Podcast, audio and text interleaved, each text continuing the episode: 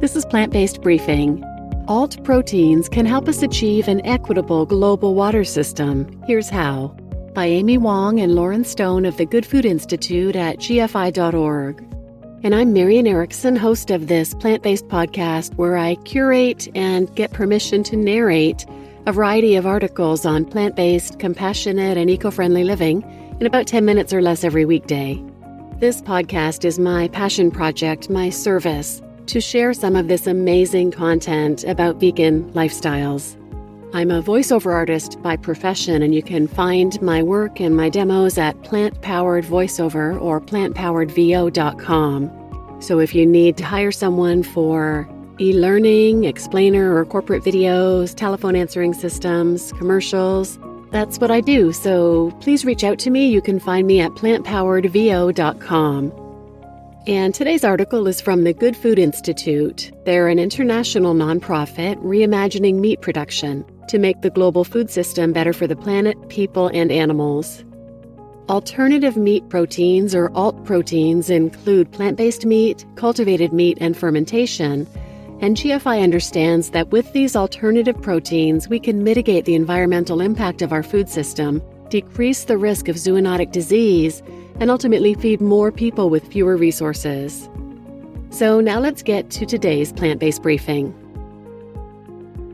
Alt proteins can help us achieve an equitable global water system. Here's how by Amy Wong and Lauren Stone at GFI.org. With government support and robust public policy, alternative proteins can help us achieve an equitable and sustainable global water system. Water is a finite, indispensable resource that gives way to life as we know it on this planet. It has immense, multidimensional value to individuals and communities around the world. And yet, precious as it is, many of our systems take water for granted. We have the opportunity to help a new wave of protein production spring forth, one that puts the foods we love on the table while honoring water as a vital resource and paving the way for its conscionable and equitable stewardship. To reach Sustainable Development Goal number 6, ensuring access to water and sanitation for all, United Nations member states are working to ensure that all people have access to clean water and sanitation by 2030. Alternative proteins will be a crucial part of the solution. Enhancing water access. Alternative proteins allow us to free up our water supply to serve a growing global population. By only requiring the crops that end up in the final product, Plant based meat production cuts out feed crops, the primary water requirement in conventional meat production. Overall, plant based meat production requires up to 99% less water than its conventional counterparts. Likewise, cultivated meat production is projected to have massive blue water savings, water in freshwater lakes, rivers, and aquifers, with up to a 78% reduction as compared to beef production, according to CE Delft's recent life cycle analysis. Producing meat directly from plants or by cultivating cells will allow us to free up fresh water from animal agriculture, which is currently responsible for approximately one third of all freshwater consumption in the world. As our changing climate places greater pressures on food and water security, we must make better use of our limited resources by modernizing meat production systems. Improving water quality. According to the United Nations FAO, global water scarcity is caused not only by the physical scarcity of the resource, but also by the progressive deterioration of water quality in many countries, reducing the quantity of water that is safe to use. Water pollution does not impact everyone equally. In the United States, contaminated drinking water is 40% more likely to occur in places with higher percentages of people of color. By reducing global reliance on animals for meat, alternative proteins can eliminate a major source of waterway pollutants and drive more equitable health outcomes. Fertilizers used for animal feed crops and improper animal waste management contribute to waterway pollution.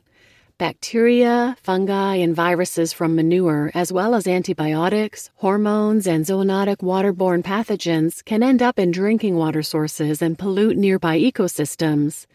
Fertilizers that run off into waterways create unsafe levels of nitrogen and phosphorus, which stimulate the growth of algae blooms that suffocate aquatic life, called eutrophication, and devastate marine ecosystems, creating vast dead zones in the Gulf of Mexico, the Chesapeake Bay, and other coastal waters.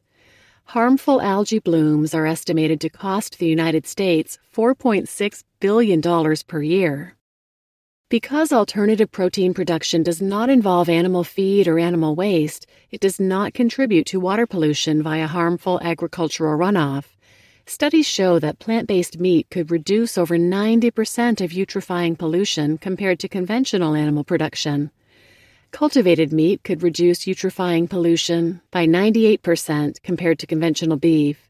In most countries, alternative protein production facilities will be regulated like any other food production facility and therefore subject to higher environmental protections than minimally regulated agricultural facilities. These regulations ensure that local waterways will not be contaminated by alternative protein production facilities. Addressing climate change. By transitioning to alternative proteins, we can mitigate the broader effects of climate change on the water cycle and global water supply. Plant based meat production uses 47 to 99% less land than conventional meat and yields massive reductions in global greenhouse gas emissions. Likewise, cultivated meat outperforms all forms of conventional meat production when renewable energy is used, reducing the climate footprint of beef, pork, and chicken by 92%, 52%, and 17%, respectively. Cultivated meat reduces land use up to 95% compared to beef, 72% compared to pork, and 63% compared to chicken.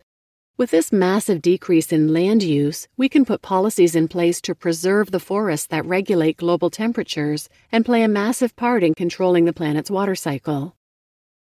Unmitigated animal agriculture will have ripple effects on Earth's climate, escalating the global prevalence of drought and water scarcity.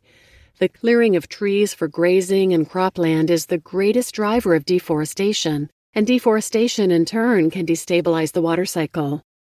Recycling water through land vegetation is especially important in giant tropical ecosystems like the Amazon rainforest, which is thought to provide atmospheric moisture as far as the Midwest. Moreover, as global temperatures rise, droughts become more frequent and more severe. Increased temperatures lead to increased evaporation and transpiration. Alternative proteins pave a brighter road ahead. The challenges presented by our global water crisis are large, but not insurmountable. Reimagining our protein supply to make better use of finite natural resources will be key to restoring water health and access to our global communities. This is precisely the opportunity alternative proteins present. To modernize meat production, we need public investment in open access research to fill technological gaps and robust public policies to maximize the benefits of alternative protein production.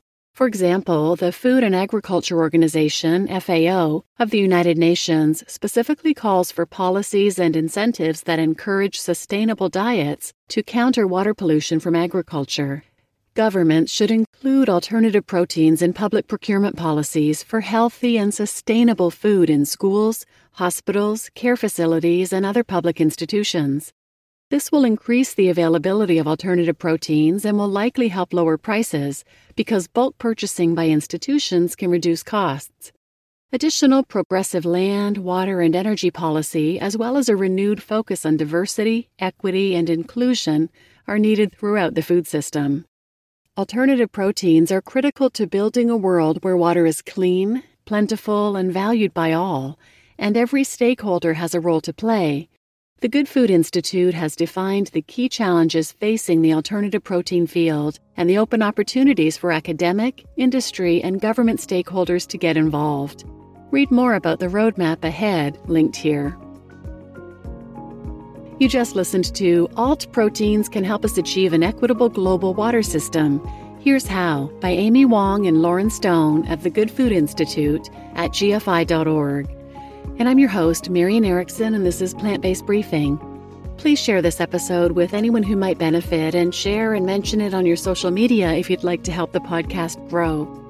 And as always, thanks for listening.